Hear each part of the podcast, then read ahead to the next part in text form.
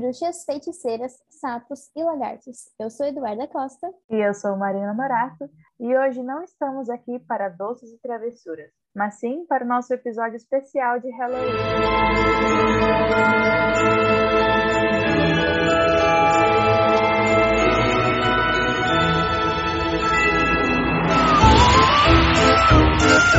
em Halloween, qual é a primeira coisa que vem na sua mente, Marina? Bom, eu tenho que começar dizendo que o Halloween é meu feriado favorito, apesar de a gente não comemorar ele aqui no Brasil. Eu simplesmente tenho um fascínio pela festa do Dia das Bruxas. Desde pequena, eu assistia os filmes e via séries com as crianças fantasiadas pedindo doce na rua. Então, sempre foi uma coisa que eu gostei muito. E hoje eu também pratico bruxarias, eu gosto de, de coisas mais esotéricas. Então, eu simplesmente amo Halloween. Eu sou aquela doida que gosta de sair fantasiada. Essa semana, essa última semana, eu fiquei realmente muito animada até chegar o dia do Halloween. e para você, Duda, o que, que é o Halloween? O que, que te lembra, o que traz na sua memória? Para mim, a primeira coisa que vem na mente é, como você disse, as crianças na rua, pedindo doces ou falando em travessuras. Nunca fui muito, assim, de realmente ter essa tradição, ainda mais porque é uma coisa mais feita pelos americanos, canadenses, irlandeses, né? Então, a gente aqui no Brasil não tem tanto essa cultura de realmente comemorar o Halloween, mas eu sempre achei muito divertido, muito diferente. Eu lembro quando eu estava na escola e nas aulas de inglês no mês de outubro, a gente sempre dava uma olhada, né, no que acontecia no mês, nesse feriado e tal, e fazia desenhos, pinturas, brincadeiras relacionadas a isso. E eu sempre achei muito divertido, eu sempre tive vontade de participar de uma festa, viver, ter essa vivência realmente em um lugar onde as pessoas comemoram. Participar do Festival das Abóboras nos Estados Unidos, fazer uma abóbora, né, esculpir uma abóbora, me fantasiar, ir pra festa, porque eu acho que é uma coisa muito divertida. Assim como a gente tem o carnaval, acho que eles têm o Halloween, que é uma festa muito grande, que não ocorre apenas ali no dia 31, né? Mas é o mês inteiro ali que eles vão realmente tendo essa crescente até chegar no dia 31. Sim, eu fico acompanhando as notícias, né? Tipo, dos Estados Unidos. E eu gosto muito de assistir os talk shows. E Jimmy Fallon, o Jimmy Kimmel, eles estavam brincando que desde setembro já estavam colocando ali as decorações e vendendo os especiais no Starbucks. Desde lá de setembro. Então, tipo, é uma coisa que eles já realmente se preparam dois meses antes até chegar o, o dia do Halloween. É realmente uma data ali muito importante importante para eles, mas apesar do Halloween ter se popularizado ali nos Estados Unidos, essa é uma festa de origem irlandesa que veio da cultura celta, que é a celebração ali do final do verão, que é o Samhain. Segundo os historiadores, o Samhain é uma festa que durava três dias e começava ali no dia 31 de outubro e ia até o dia 2 e celebrava o fim da sextação. Era uma comemoração ali, principalmente na Irlanda, na Escócia, mas que tinha diferenças também também entre esses países e a forma como eles comemoravam. Em meados ali do século VIII, o Papa Gregório III mudou a data do Dia de Todos os Santos, de 13 de maio, para o dia 1 de novembro, a data do Samhain. Então, essas duas festividades ali, uma que era para homenagear o final do verão, comemorar ali, que era uma tradição pagã, acabou se juntando com isso da igreja, quando esse Papa decidiu mudar a data do feriado. Então, por isso, o que a gente tem hoje em dia sofreu mudanças e transformações ao passar dos séculos e foi se misturando ali uma coisa com a outra até chegar no Halloween que a gente conhece hoje em dia. Isso mesmo. Todo mundo, durante o festival do Samhain, eles usavam as máscaras e pintavam os rostos porque eles estavam se escondendo dos espíritos. Porque durante esses três dias era um tempo onde os mortos poderiam sair para caminhar entre os vivos. Então, para que as pessoas não fossem atacadas por esses mortos ou não fossem reconhecidas, eles tinham que se fantasiar. Então, foi aí que surgiu toda essa tradição de se fantasiar e de se vestir de coisas assustadoras. É, e também não pensem que o Papa mudou a data apenas por uma coincidência. Na verdade, eles queriam cristianizar o Samhain, né? o festival que já ocorria. Então, eles quiseram ali camuflar o que estava acontecendo, colocando uma data da igreja por cima. Isso já aconteceu com outras é, comemorações. A Páscoa também é uma comemoração ali do final da primavera e foi incorporada ali uma data cristã para poder ter mais seguidores, né? Popularizar ali o, o cristianismo, porque muitas pessoas não abandonavam e não queriam abandonar as comemorações pagãs, mas também tinha, tinha que dar um jeito de popularizar ali a nova religião. Então, por isso que hoje em dia a gente tem ovos de Páscoa, coelhinho da Páscoa. O que, que isso tem a ver com Jesus? Nada. Mas tem muito a ver ali com a cultura celta e com a comemoração do final da primavera. É, assim como a gente estava comentando, né?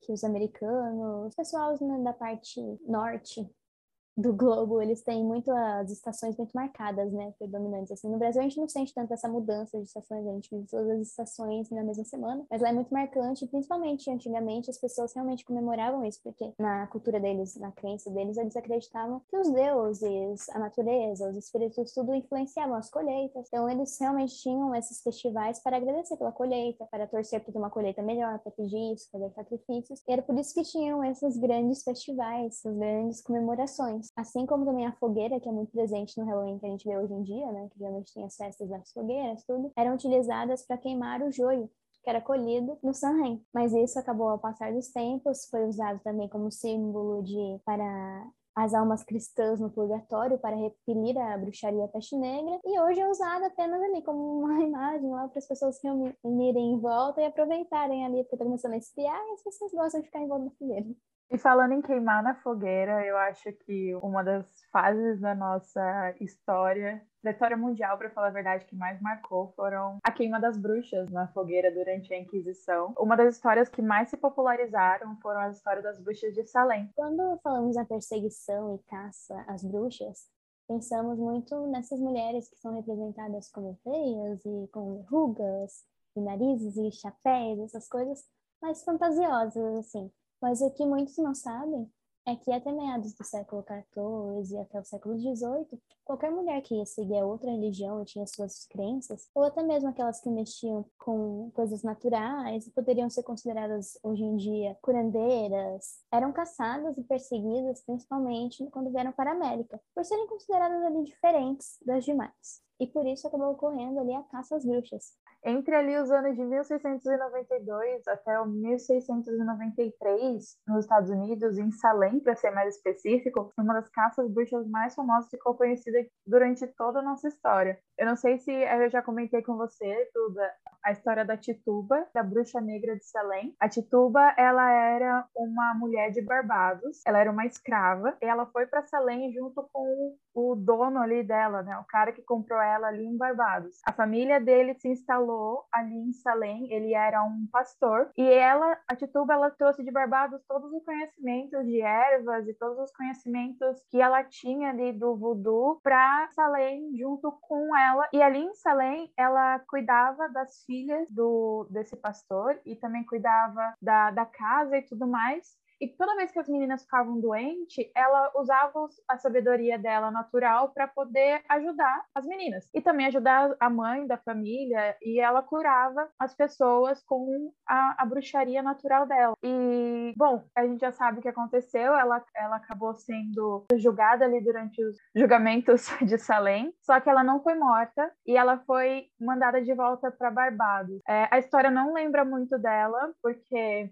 ela era uma mulher negra e ela era escrava, então ela foi totalmente assim apagada dessa parte da história de Salem, mas foi com ela que deu origem ali o julgamento mais famoso da história e onde muitas mulheres morreram. Então, se vocês têm curiosidade para saber sobre a Tituba, a primeira vez que eu ouvi falar sobre ela, para falar a verdade, foi em American Horror Story no Coven. Foi a primeira vez que eu ouvi falar o nome dela e eu fui pesquisar e eu descobri que tem um livro é, da Marise Que ela escreveu sobre a Tituba, e é um livro de fantasia, né? Claro, porque não existe muita informação sobre essa personagem na história. Como eu disse, ela foi apagada. Então, essa história é bem fictícia e baseada também na declaração que ela deu durante o julgamento e toda a pesquisa que a escritora fez em cima da vida dela. Isso só parou de acontecer quando a acusada de bruxaria foi a esposa do governador Phillips. Então, as 56 acusadas que estavam ali para serem condenadas foram libertas. Então, aquela coisa, né? Realmente só parou quando mexeu ali com quem estava no comando. Porque se realmente fosse uma coisa que eles se preocupassem e achassem que realmente elas eram uma ameaça, não importa esposa de quem que ela ia ser, eles iam continuar a fazer. Mas aí, quando mexeu realmente uma das pessoas ali que eram importantes para a cidade, as coisas mudaram. Ao todo, 19 mulheres foram enforcadas, diversas morreram na prisão um homem de 71 anos foi morto a pedradas e cerca de 200 pessoas foram acusadas de praticar bruxaria. É realmente um, um período muito, muito triste da nossa história, um período muito triste para as mulheres. E é uma opressão religiosa, né? Porque muitas mulheres, igual você comentou ali no começo, elas não eram católicas, elas tinham outras religiões, elas tinham outra visão de mundo. Em muitas outras religiões, a mulher ela tinha uma liberdade muito maior e elas eram bem mais livres. É, em muitas religiões, eles seguem muito isso da mulher nascer o sagrado feminino ali, da mulher realmente ser a representação da deusa e ter esse conhecimento sobre plantas, ervas, essa coisa astral também, né? Então, quando essas mulheres vinham para os Estados Unidos, principalmente ali com essas crenças e conhecimento, elas eram julgadas e literalmente caçadas e punidas apenas por estarem exercendo ali o que elas conheciam, sem estar prejudicando ninguém. Muito pelo contrário, né? Até ajudando, né? Porque uhum. elas ajudavam muitas pessoas com as ervas, com as plantas, com as rezas, né? Se a gente acredita assim em energia positiva, até em Deus, né? Porque que o, o, de, o delas era menos, né? Porque o delas era do demônio. Então é uma coisa assim sem sentido, é uma intolerância e uma burrice, honestamente, muito grande. O diferente sempre causando medo, né? As pessoas têm medo daquilo que elas não conseguem explicar, então elas perseguem aqueles que elas julgam serem os mais fracos. Após todo esse horror, né, que aconteceu, de tantas mulheres serem caçadas e punidas, no dia 14 de janeiro de 1697, o Tribunal Geral de Salem promoveu um dia de jejum em respeito a todas essas mulheres condenadas. Mas, né, é claro, assim, é importante ali você ter respeito por elas, mas de que adianta ter esse dia em respeito após ter caçado e matado elas de forma tão horrível? Exato, eu te matei aí, mas desculpa, tá? Vou fazer um jejumzinho aqui, tá tudo certo.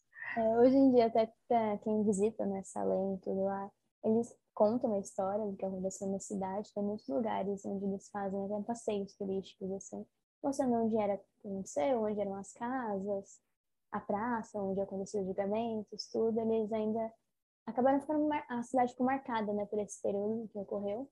E ainda tem uma grande movimentação até como um lugar turístico por conta dessa história toda os Estados Unidos ele tem esses lugares meio históricos relacionados com Halloween. Um outro que é muito famoso é o Sleep Hollow, que tem até o filme, né, com o Johnny Depp e a Christina Ricci. É uma cidade é, que é bem marcada por causa dessa lenda. Então ali é, e no Halloween tudo fica muito movimentado e gira em torno da lenda do Cavaleiro sem Cabeça. E então é um dos filmes também muito legal que eu super recomendo. É realmente é um dos filmes assustadores, mas ao mesmo tempo com uma história bonitinha por trás e um filme muito legal. E onde a bruxa não é malvada. Não vou dar spoiler. Mais um dos tópicos que a gente quer trazer hoje no podcast, que é sobre como essas mulheres são retratadas realmente na ficção, como nos contos da Disney, onde a bruxa geralmente é sempre a vilã, e tem a mocinha inocente e tem a mulher ali, a madrasta, que é a bruxa. São dessas lendas mais antigas que vêm sendo recontadas. Ou até como eles estão mudando isso, né? Trazendo, por exemplo, Malévola ali, onde a Malévola vem retratada agora de uma forma diferente, uma versão que a gente não conhecia. E como isso vem sendo feito ao longo dos anos nos filmes e séries. Antes, né, a gente tinha essa ideia de da, essa construção da bruxa, dessa mulher horrível com um nariz feio, aquela verruga e toda. É realmente uma coisa para pôr medo nas criancinhas, mas realmente é uma coisa que está mudando ao longo dos tempos e é uma coisa que vem sendo desconstruída. Então tem, temos vários filmes onde ela, as bruxas ainda são retratadas desse jeito, com, com o estereótipo ali criado pelo senhor Walt Disney. Apesar de que a história da Branca de Neve e a história das, desses contos de fadas, elas são bem mais antigas do que os, os filmes do Walt Disney, mas elas se popularizaram mundialmente por conta dos, desses filmes. Essas histórias contos de fadas, elas são de origem ali dos irmãos Grimm, que também não é deles as histórias, eles só recolheram é. e colocaram tudo num livro. São lendas de diversos países ali, de diversos lugares, que também foram se modificando ao longo do tempo. Quando eu penso assim, em filme de bruxa, quando eu era pequena, por exemplo, eu lembro que passava muito na sessão da tarde, principalmente nessa época do ano, aquela que são as três bruxas. Tô lembrando do nome em inglês agora, não consigo lembrar. Acho que é Abracadabra, em português. Abracadabra em português. Em inglês é Hocus Pocus.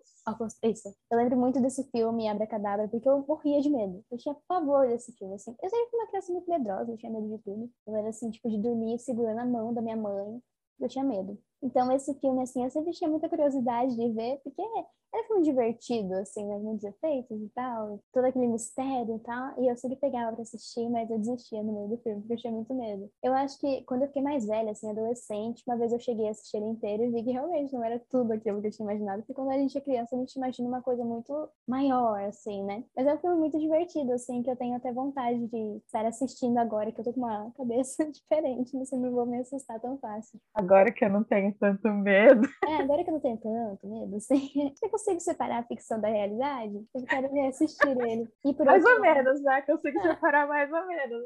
Então, né? Depois eu dormi com a luz acesa, talvez. Mas outro filme, assim, também se tratando desse mesmo tema, mas que eu adorava, é o da Sabrina, Aprendiz de Feiticeira. Tem tanto a série como os filmes, e é um filme, assim, que também trata, assim, também, a personagem principal como uma bruxa, mas que eu achava muito legal, muito divertido. Eu até peguei agora a série pra estar reassistindo, porque eu sinto falta, achei muito legal. Quando a Netflix anunciou que ia trazendo também, né, Sabrina, eu tava com uma expectativa que fosse ser algo parecido, assim, com os filmes e com a série que tinha nos anos 90. Não foi nada parecido, é totalmente outra pegada, assim, porque muita gente adorou. Eu não curti muito, porque eu tinha muito essa lembrança nostálgica da outra Sabrina, assim. Então eu ainda prefiro a versão antiga. Mas a gente tem esses dois extremos sempre né, na ficção. Ou é a bruxa realmente malvada, e daí vai ter a mocinha do filme, da série, que vai vencer esse mal. Ou tem realmente essa bruxa, a bruxa boa, né? Que seria uma adolescente ali, ou seria realmente igual a, a feiticeira, né? A série da feiticeira ali, que é uma bruxa do bem. Então, tem sempre esses dois extremos da representação ali da mulher. Eu gosto muito dos, dos dois filmes que você. do filme e da série que você falou. Eu adoro Rocks Pocos, é um filme também que tá ali na minha playlist de Halloween, eu sempre assisto. Estou bem ansiosa pro dois, eu espero que eles não estraguem. O que me deixa um pouco assim, achando que, tá, que pode ser bom, é porque o elenco original vai participar, né? As três, é isso mesmo. Os pais vão participar, que são atrizes, assim, muito conhecidas, muito grandes. Então eu acho que vai ser ali com a tela de nostalgia ali, realmente, trazendo ainda essa vibe do filme. Eu espero, né? Assim, Vamos ver, né? continuidade. Também eu adoro a Sabrina. Eu lembro de assistir os filmes na sessão da tarde. Sabrina vai à Austrália, Sabrina vai a Roma. eu amo os filmes, eu amo a série. E uma coisa que eu senti falta, apesar de eu ter gostado ali, não gostei muito do final, mas apesar de eu ter gostado ali da série da Netflix, eu entendi a pegada diferente. Uma coisa que eu senti falta foi o Salem, porque na série, nos filmes, o Salem é um personagem icônico. E ele fala ali, ele discute com a Sabrina, e ele tem uma vontade própria. E na série ele não falava. E o final também da série da Netflix eu não gostei. Mas falando assim dos dois extremos, um filme que eu adorava na infância e que me metia muito medo era ali a Convenção das Bruxas, com a Angélica Houston. Quando ela tirava a máscara de pessoa e parecia aquela bruxa horrível. Mano, os efeitos são horríveis agora, né? Pra, pra de agora. E assim, era muito óbvio que não era de verdade, mas mesmo assim, ela era monstruosa.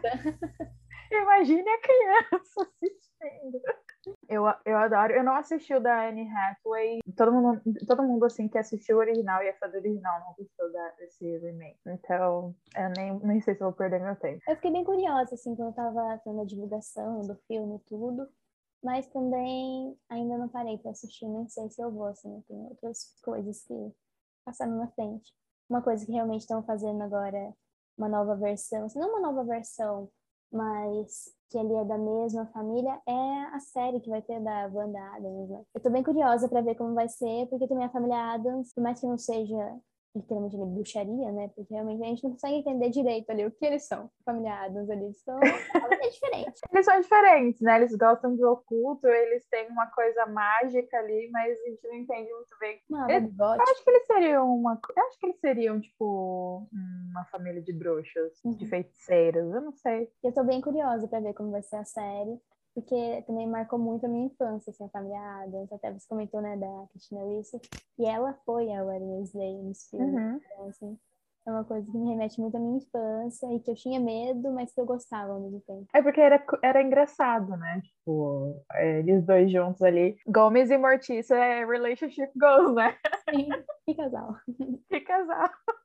Como que é uma ótima fantasia aí pra sair. Se você tem um namorado ou uma namorada. E, gente, aproveitem essa fantasia, vai ser icônica para sempre, façam. Exatamente.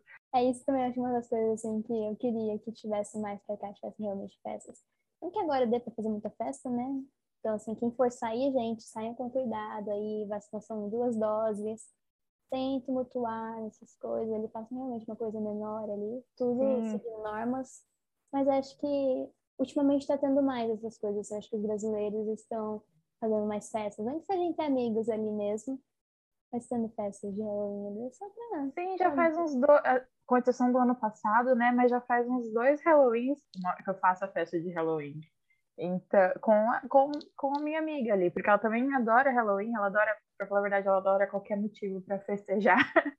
ela decora a casa dela, ela chama todo mundo, todo mundo vai fantasiado, então, tipo, virou uma, está virando uma tradição brasileira. Uhum. Né? Apesar de ter, tentarem ter feito ali o dia do Saci, não deu muito certo. Pois é, aqui no Brasil é comemorado o dia do Saci, né? Mas falando do meu filme, né? A gente estava falando ali dos, dos filmes é, com a bruxa mais assustadora, e o filme onde a bruxa é mais boazinha, para mim, é o da Magia e Sedução, que aliás eu assisti ele ontem.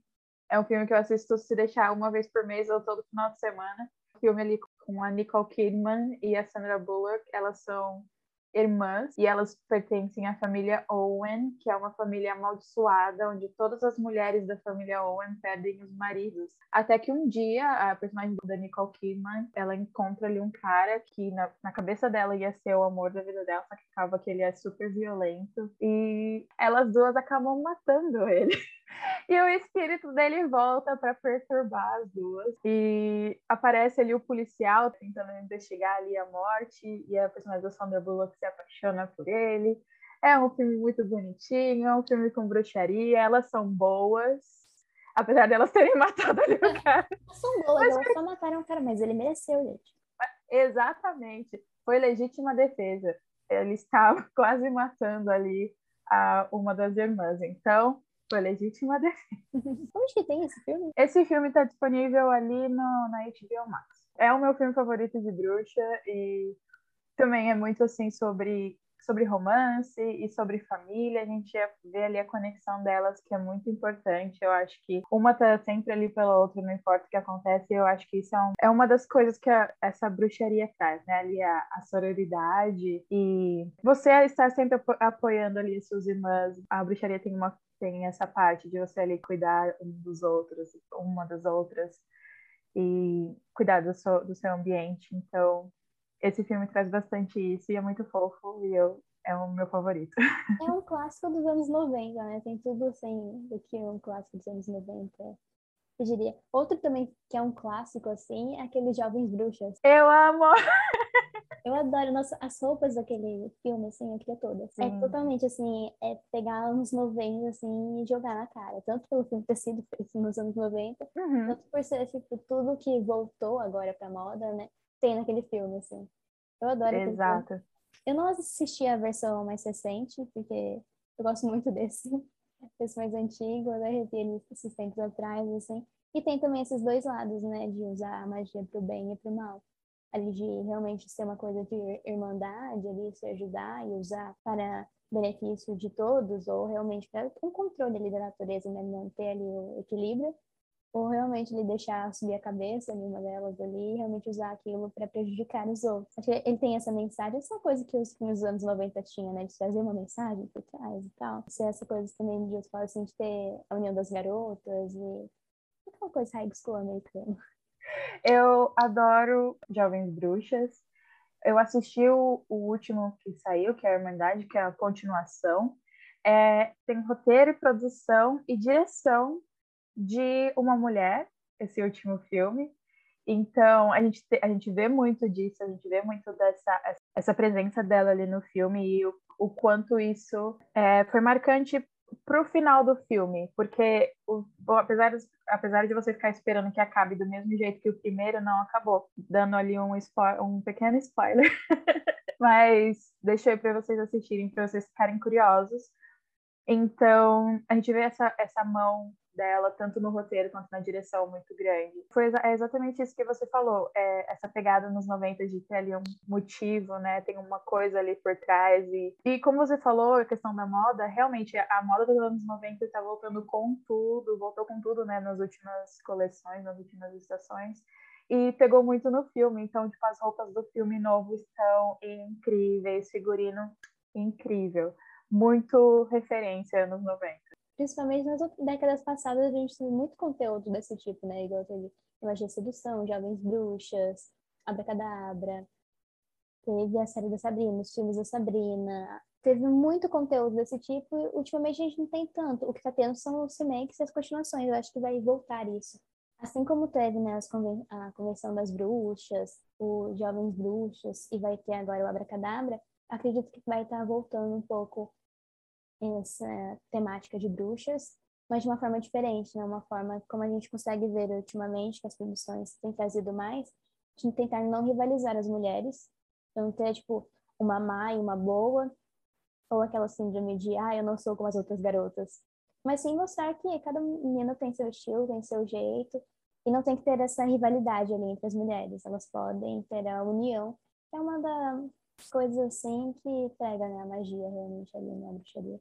Você falando de remake aqui, eu pensando, e eu até falei, comentei ali, Charmed, é, em português, se não me engano, chama As Encantadas. É, Charmed também é uma das séries que marcou ali o final dos anos 90 e o começo dos anos 2000. Também era das irmãs bruxas, e elas eram poderosas, né? Elas cuidavam ali, elas eram responsáveis por cuidar do mundo da magia.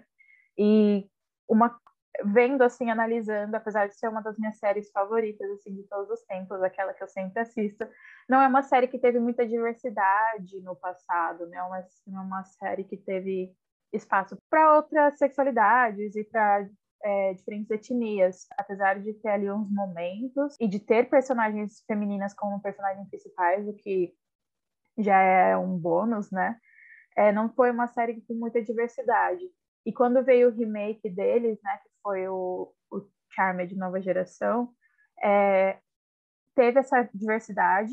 Uma, as personagens principais ali, elas eram é, latinas e uma delas era negra, só que esqueceram ali toda essa história que Charmed construiu, né, e tudo que Charmed já tinha feito durante oito anos durante oito temporadas para construir uma história totalmente nova e simplesmente esqueceram ali o que já foi construído.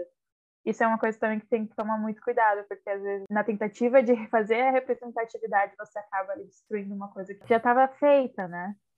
É, isso faz a diferença entre realmente fazer, trazer a representatividade para as telas, por uma questão de se importar com a causa, realmente querer causar um impacto ali positivo e trazer mais pessoas e abrir espaços ali, ou quando querem fazer só para lucrar, porque realmente é uma série que tem uma história, tem toda uma construção por trás, então acho que eles tinham que ter dosado mais isso de realmente fazer uma referência ao passado, por ser algo grandioso, mas mostrar que agora tem espaço para mais, para mais diversidade, para mais pessoas, para mais de tudo ali, realmente. Atualizar a série, mas sem perder a essência. E isso foi uma coisa que Jovens Bruxas conseguiu fazer muito bem. E acho que o segredo estava ali, em ser continuação e não ser um remake. Porque na continuação eles conseguiram ali colocar uma mulher trans, uma mulher negra. Então ficou, ficou totalmente diferente, ficou diverso. Ainda estava abordando a, o mesmo assunto, ainda trouxe toda a referência nos anos 90 que a gente adora Teve até, tipo, é, meninas, cuidado com os estranhos. E elas não somos estranhas. Eu, eu amo essa frase.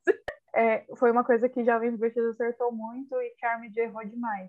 De carregar esse legado, né? Assim consegue até atingir ambos os públicos, né? O público que vai assistir por conta da nostalgia, porque gostava, e o público novo, que realmente não vai parar para assistir uma coisa que não traga as pautas que a gente aborda tanto hoje em dia. Então vai conseguir agradar ambos se realmente trabalharem bem, como você falou que fizeram nesse filme. Eu fiquei bem curiosa agora para assistir, como você falou bem, eu fiquei interessada em vendo. Olha, eu gostei. É o mesmo nível do primeiro filme, assim, conseguiu manter o nível, sabe? Uhum.